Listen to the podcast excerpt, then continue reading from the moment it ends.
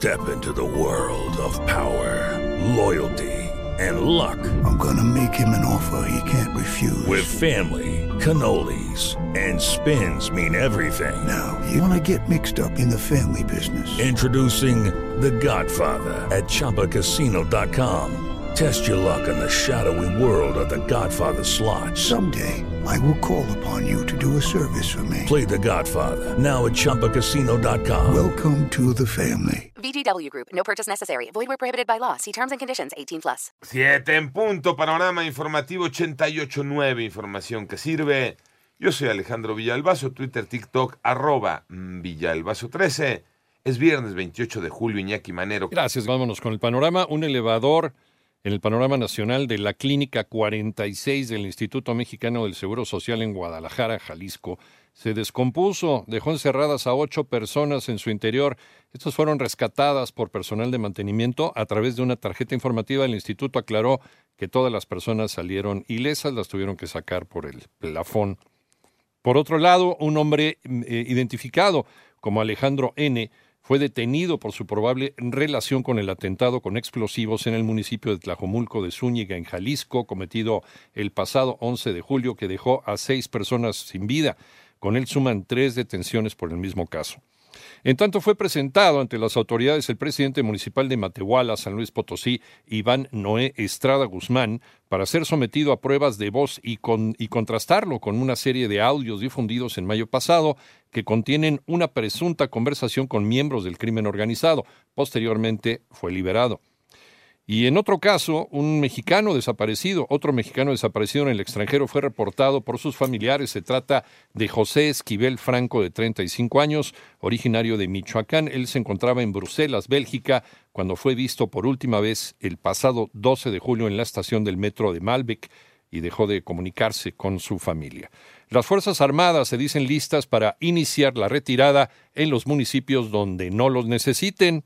Ivonne Menchaca. Miguel Ángel Mancera, coordinador del P R D en el Senado, calificó de productiva la reunión que sostuvo el pasado miércoles la Comisión Bicameral para la Evaluación y Seguimiento de la Fuerza Armada Permanente en Tareas de Seguridad Pública con el Gabinete de Seguridad. En el caso de la Marina, esta Secretaría dio cuenta de los miles de operativos que ha realizado en todos los municipios del país, particularmente en aquellos más convulsos a consecuencia de la violencia y la presencia del crimen organizado. Por ello, la Marina y la Secretaría de la Defensa afirmaron que hay avances en esta materia. Y bueno, ellos nos reiteraron que están listos para que en aquellos municipios donde no se requiera el apoyo de la Fuerza Armada Permanente se retiren de las tareas de seguridad pública. ochenta y ocho punto nueve Noticias, Ivonne Menchaca Sarmiento.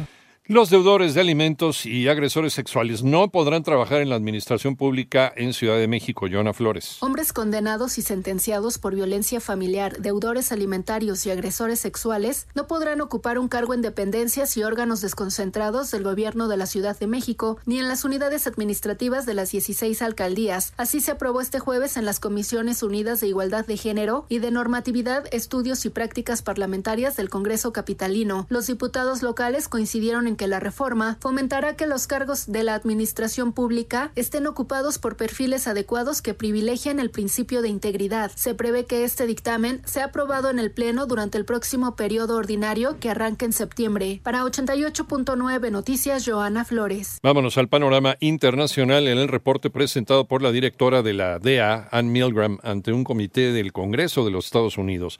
Se asegura que los cárteles de Sinaloa y Jalisco Nueva Generación representan la mayor amenaza criminal de droga que su país haya enfrentado.